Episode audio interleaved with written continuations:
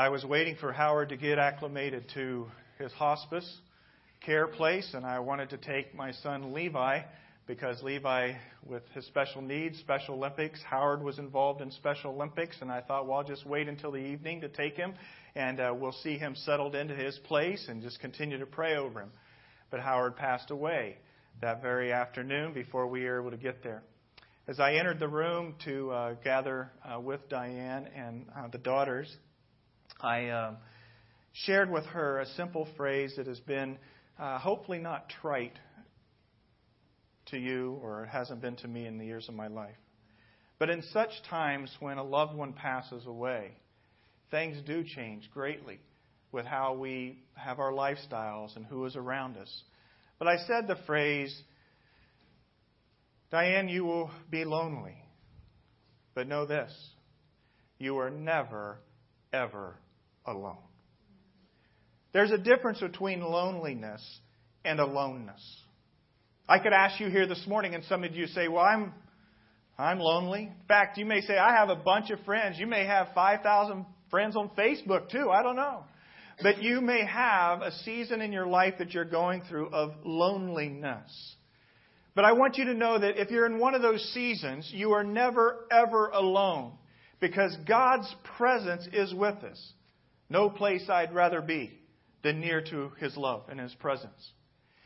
Now, that's the right thing to say. Definitely for a pastor standing in front of people, well, you know, you're never alone. God's always with you. Yeah, yeah, yeah, I got that. But I want you to really ask yourself, do you really get that? You see, I forget that sometimes. And I'm the guy that studies the Word a lot, and I do prayer walks. And but yet sometimes I'm like, well, God, are you really here? Do you really care about this mess or this challenge or this struggle or that person or this hill that I'm climbing? And the answer is yes. But I want you to know that that's just not something you grab a hold of as a nice concept that's out there. You grab a hold of it because it's rooted from Scripture, the teaching of the authoritative Word of Scripture, that you are never, ever alone. God's presence is with you. Even if you are not a follower of God this morning, or you've had your back turned against God, or you're not even sure if you have any interest in knowing about a Jesus, God's presence is everywhere. And just as surely as Mark Porter shared last week, after how many times he'd gotten arrested with drugs and everything, and he found himself flat uh, face down in the cell, knowing that this time it was going to be a, a, a felony record that he was falling into. He just broke and he prayed to God in that cell as a non-believer, because what? God was there. He was there. And so I want to drill down into one of the most precious psalms you will ever find. The Psalm of David, one thirty-nine. Psalm one thirty-nine. Now this addresses some of the omnis in life. Omni is the word for all. A W Tozer said this, what comes to your mind when you think about God is the most important thing about you. What comes to your mind when someone says, God? Uh, okay, what's that concept? That's the most important thing, A W Tozer said. And so as we look at this psalm, we're going to be defining afresh some of the character of God related to His transcendent attributes. His transcendent attributes that begin with the word omni. And here's the three. There is omniscience, omniscience, omnipotence, and omnipresence. Omniscience is all-knowing.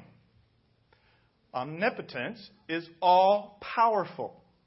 And omnipresence is present everywhere. Now, when you look at these, we can sort of relate to the first two. I'm not saying you're omniscient and omnipotent.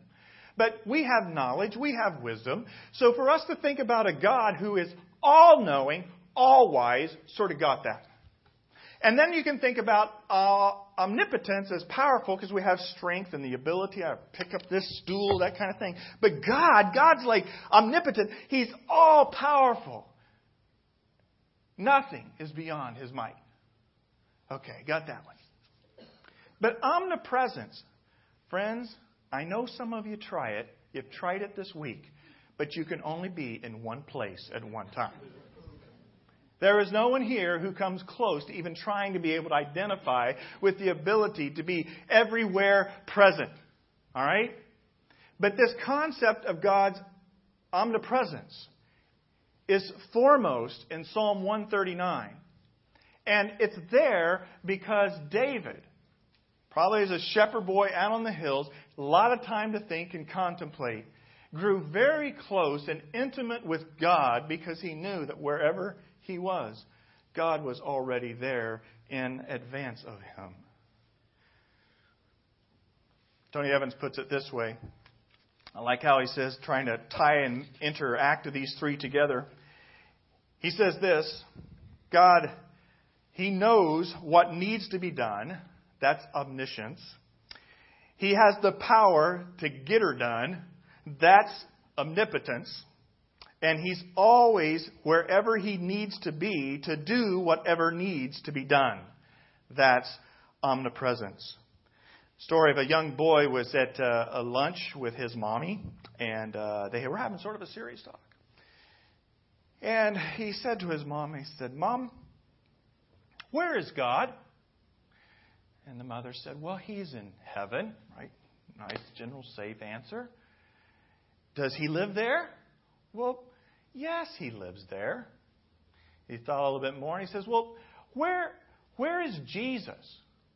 And the mom said, well, you've invited Jesus into your heart. Jesus lives in your heart. Oh. I thought that God and Jesus were the same person, so how can he be in heaven and in my heart at the same time? To which the mom went, what?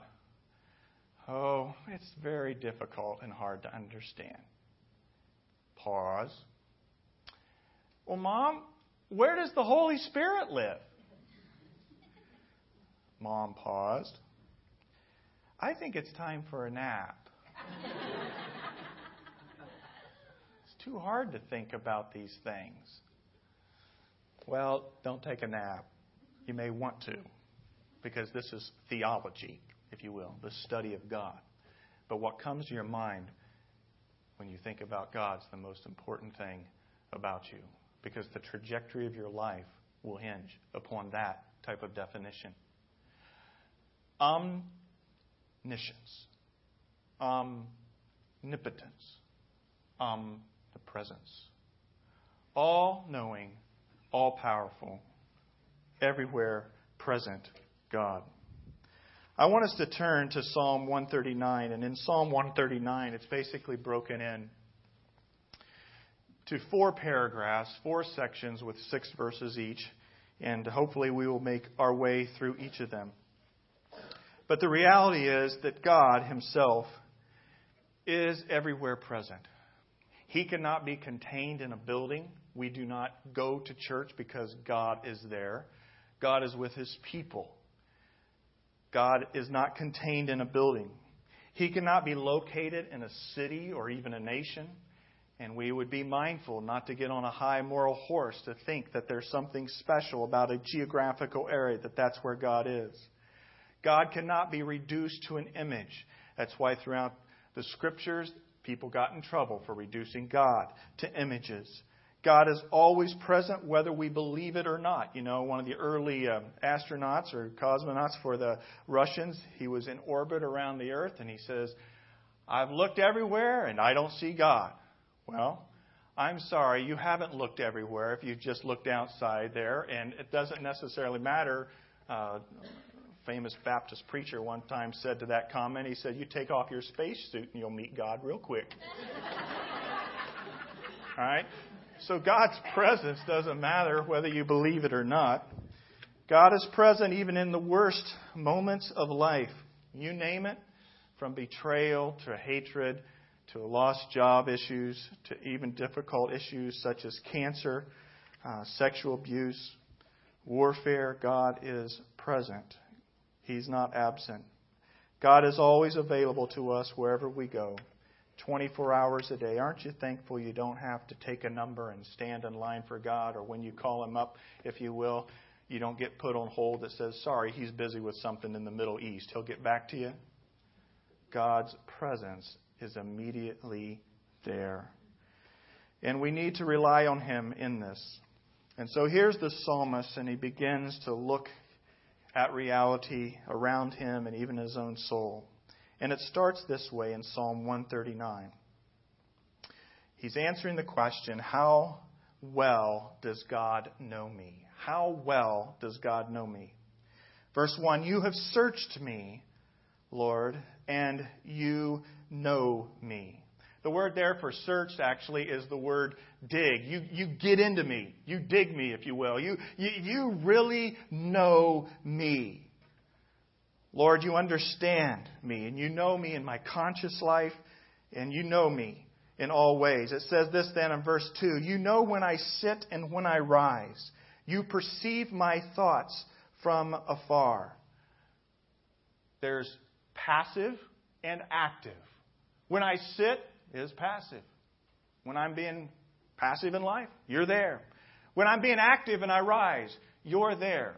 You perceive my thoughts from afar. That means you are even in the mind of me, and you know my thoughts before they even come from my subconscious mind. You are everywhere present in all those type of scenarios. Verse three, you discern my going out and my lying down. You are familiar with all my ways. You know the way I choose to go, and you know the habits of my life. You know me, Lord. You know me. Then in verse four and five, he contemplates the fact that God is concerned about him. Verse four, before a word is on my tongue, you, Lord, know it completely. You understand my language. God knows not only English and Spanish and French and Mandarin and Hebrew and Greek. He knows all languages, and he knows every word that's on the tongue of anyone completely, and what's behind that type of talk. Verse four, five, you hem me in behind and before. You lay your hand upon me. Such knowledge is too wonderful for me, too lofty for me to attain. The um, encouraging thing, I think, is that uh, we can find ourselves in a very limited way with our knowledge and things, but his knowledge is all great, and he knows. And so you climb into the incredible beauty of who God is, and you just sit back in stunned silence. Such knowledge, that's just too wonderful for me, too lofty for me to attain. Now, for some people, that's encouraging. For other people, that's not very encouraging. You hem me in behind. That means he knows your past. And before, he knows the future. And you lay your hand upon me, which is the present. So past, present, and future. You know all this. His omniscience in this regards.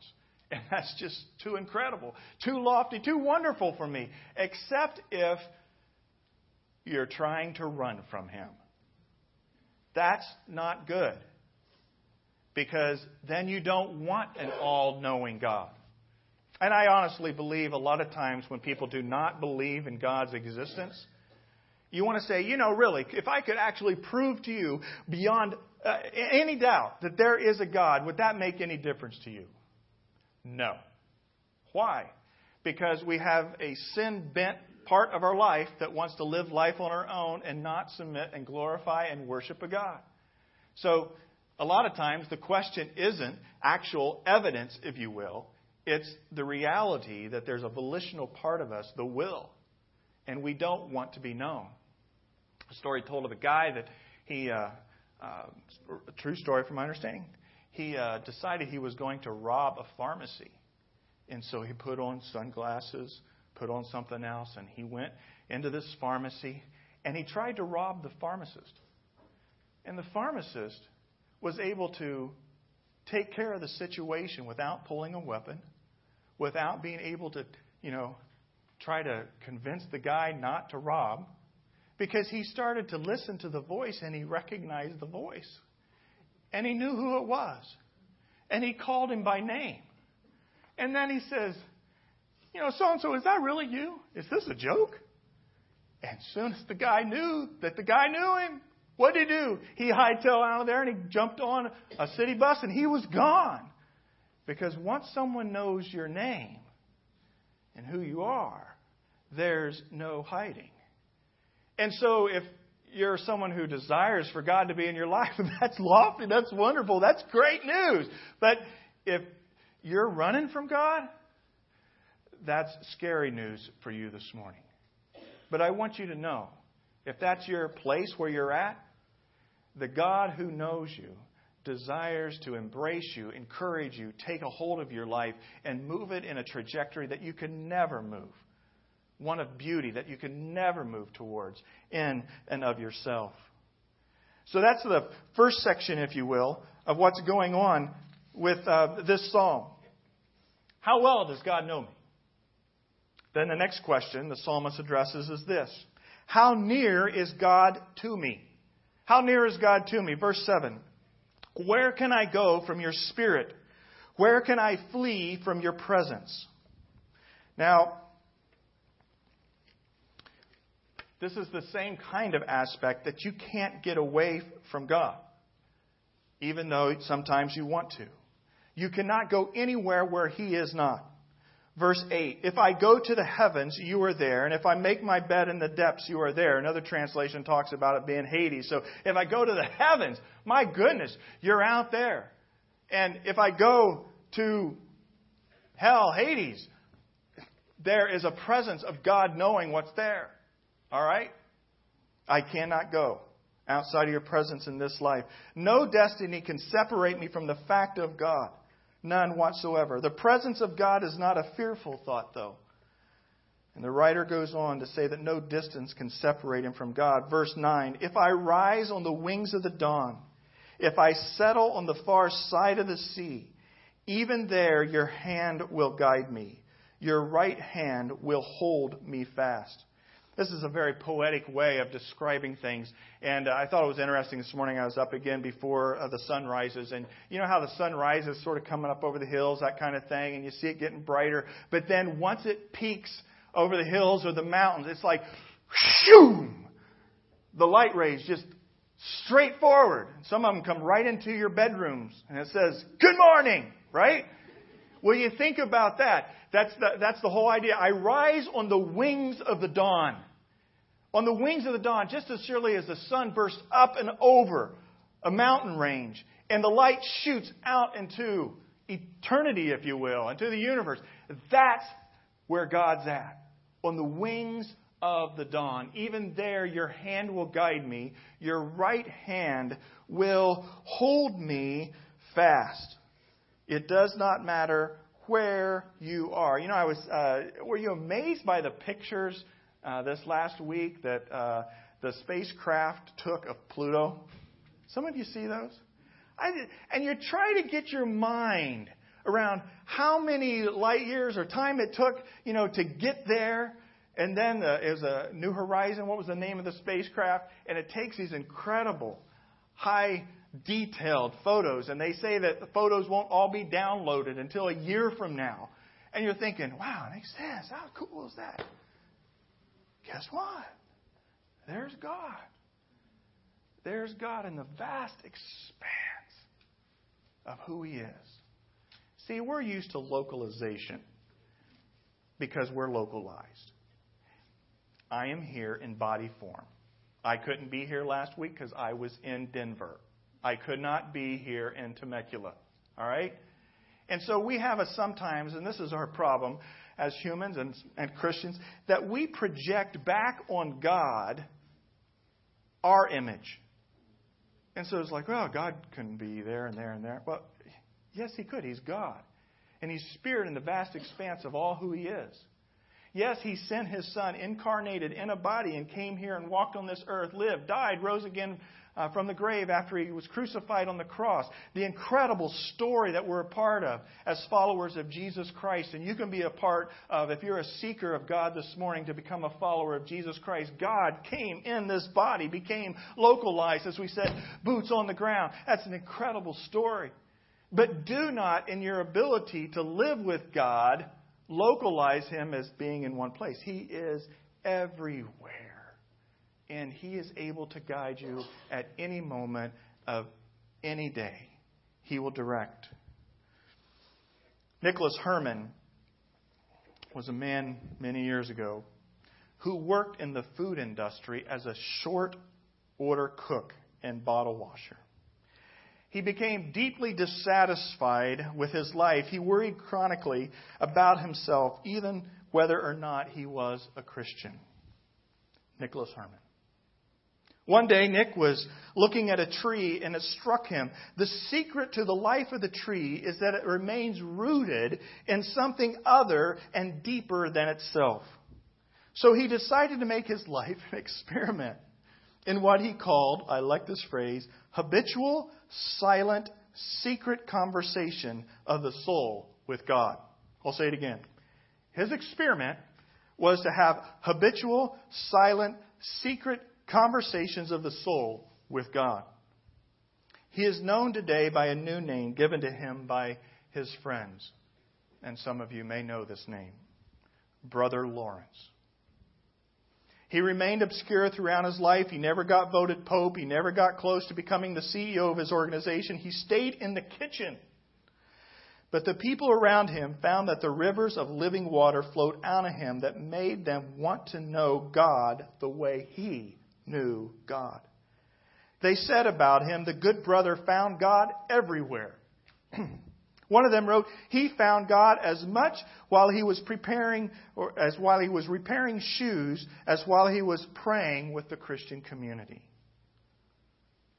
Brother Lawrence died. His friends put together a book of his letters and conversations, and it's called Practicing the Presence of God. How many of you heard of that book? Practicing the Presence of God. It's a really small book for you that don't like to read. That's why I read it when I was very young. I was like, I think I can do that. It came highly recommended. Carrie, with devotional classics, you should read Practicing the Presence of God by Brother Lawrence. And I go, really? Uh, who wrote it? A guy that worked in a kitchen in a monastery. What? Why would I do that? But you read this little volume and you discover what his friends discovered, that he really did see God and understood God in every place. And so that was his life experiment, was to practice the presence of God wherever he was, to tune in. Practicing the Presence of God, apart from the Bible, has become one of the most widely read books in the last four centuries. The monastic short order cook probably outsold novelist John Grisham, Tom Clancy, and J K. Rowling. Practicing the Presence of God. You can find it. You can maybe find it online even without purchasing the book. I don't know. But it's just the concept that you would take time every day to practice the God who is everywhere present in what I'm doing. So you may find yourself frustrated, as I often do, waiting. I'm not a very patient person. So whether I'm, you know, waiting in my car, waiting in a store, waiting on someone to show up, whatever it is, I can start to get anxious inside. But in that moment, guess what? I am never, ever alone. And so I can practice the presence of God in that moment. Even this whole idea that Brother Lawrence, he looked at the tree and he saw, you know, it's a beautiful tree. But then he's contemplating it and said that tree is finding its substance from something other than itself, being rooted and dug in. Why would he think that? He was taking the time to contemplate and think. Friends, you have been given some incredible minds in this room. All of us have.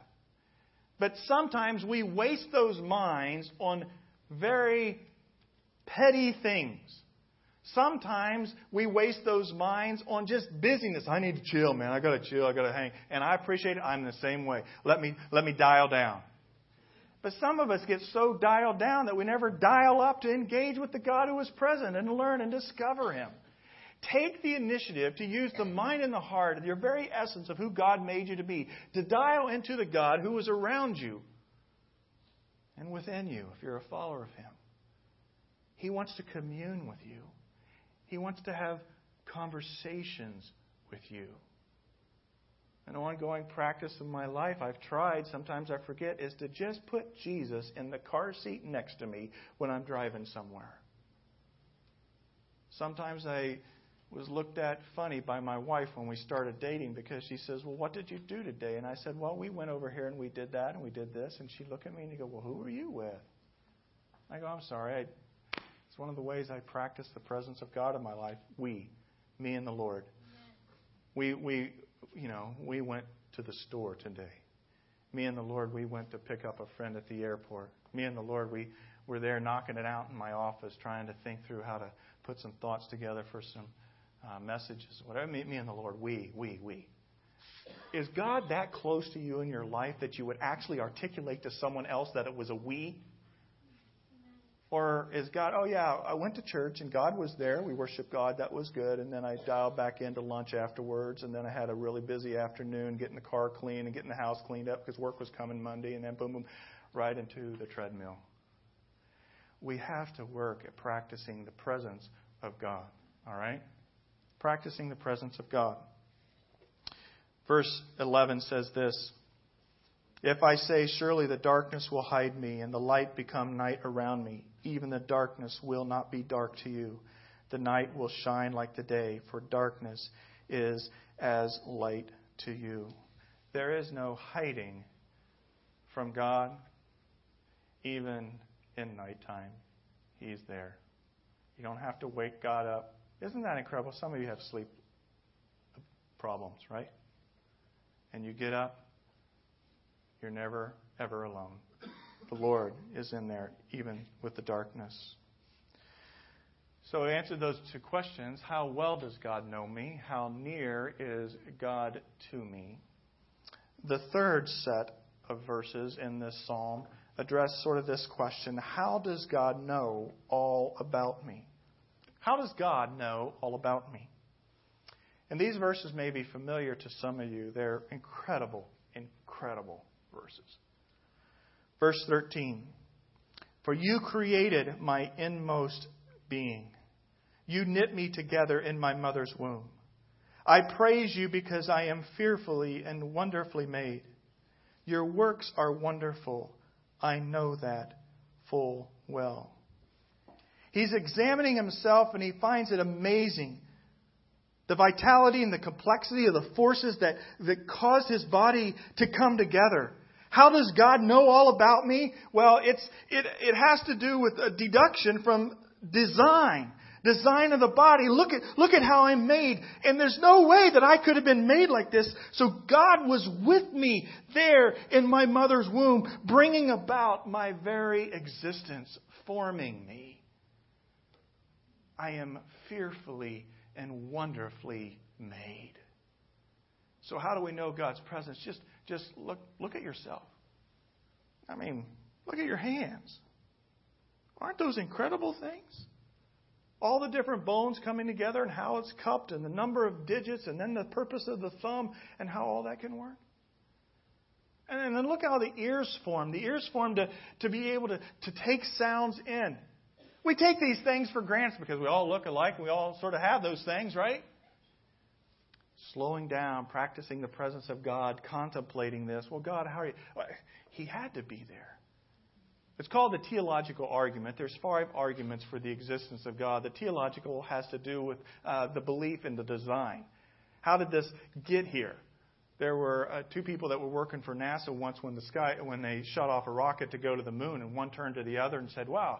Isn't that amazing that we're going to, by chance, be able to hit the moon with that thing? That's pretty cool." The other one said, "What do you mean by chance? Millions and millions of hours we've spent for that to be able to hit and land on the moon." One was a Christian. The other was an atheist. The guy who was the Christian is the one who was chiding him about by chance. And he says, "Well, that's the same way it is with God. Why do you think by chance we sort of all came together?" I think the theological argument is one of the most powerful arguments for the existence of God. But we don't like to go there sometimes. And it's not just the external things we can see. Think about the internal ways that we're wired, even down to the very D N A. Think about how all the organs sort of play with one another. They are intricately woven. The heart needs the lungs. The lung needs the heart. All right? The liver needs the kidneys. The stomach needs both the liver and the kidneys. They're all put together. In fact, one of the challenges for an evolutionist, a pure uh, hyper-evolutionist, is, well, how did these organs come into existence when the only way that they would function is if they functioned all at once in their maturity? They don't just gradually evolve into that kind of organ that's within us. And so here's David, and he's contemplating God and where he's at, and, and how in the world would God know about me? And he climbs into an understanding of who he is by himself. Verse fifteen, my frame was not hidden from you. When I was made in the secret place, when I was woven together in the depths of the earth. The frame is what? Your structure, right? And it's um, uh, your uh, skeleton, because without that, we would just be a, a blob of jelly, right? Without a frame. The word woven there, for some of you ladies, I guess some men could do it too, the word uh, woven there is that it's the word embroidered. Embroidered. That's the fancy little stuff. And you took my life and you did the fancy little embroidering, and this is how exactly that I am made. How cool is that? Uniquely, wonderfully made, brought together by God. Verse sixteen, and I let this verse stand on its own because I want to just say a couple things here.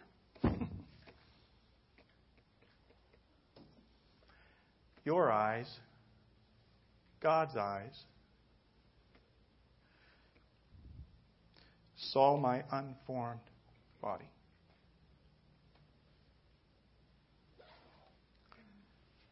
That's not something you're going to find on headline news. You know, as much as uh, some of us have been challenged by recent things happening in our culture,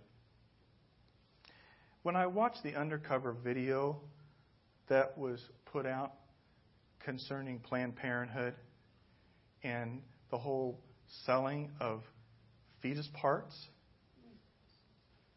I don't think I hit a lower low in cringing with that with my world. But yet that's not anything new. And abortion's not anything new. How God is so patient with us. And I'm mindful that in this room, there are those of you who ended up making a very difficult decision you felt at the time, and that's a part of your past, and you grieve that. I'm also mindful that in this room, there are people who have had miscarriages, maybe even recently. I want you to know that God knew that unformed child. Your eyes saw my unformed child. Do you know the word unformed? It sort of means wrapped up. When you see the early part of a fetus, what is it? It's sort of wrapped up and then it's unfolded. How did David know that? You saw my unfolded, unformed body. I believe heaven, the eternal realm, is going to be filled with a lot of people that actually never got to put feet on the ground in this world. I do. You ever thought about that? He knew me. He knew me from the very beginning. And he formed me and created me. You know, we've adopted, uh, one of our children is adopted, Grace is, and we adopted her at fifteen months. Sort of a challenging thing when you think about all the people that need to be adopted, and some of you have adopted children, and, and uh, we were um, getting ready to go to bed the other night, and Melissa showed me a Facebook post, because she's on all these different posts with people as it relates to different dimensions in life, and one is uh, people that uh, have been adopted or that kind of thing.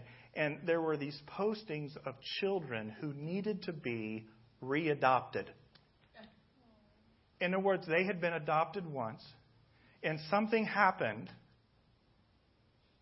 Some parents maybe chose, don't want to keep them because of maybe some elements, but a lot of times a difficulty happened in the home, and they, they, they just needed to be readopted. She showed me these pictures, and I'm sitting there. Of course, I'm working with this message, right? And I'm thinking to myself, well, let's call them up.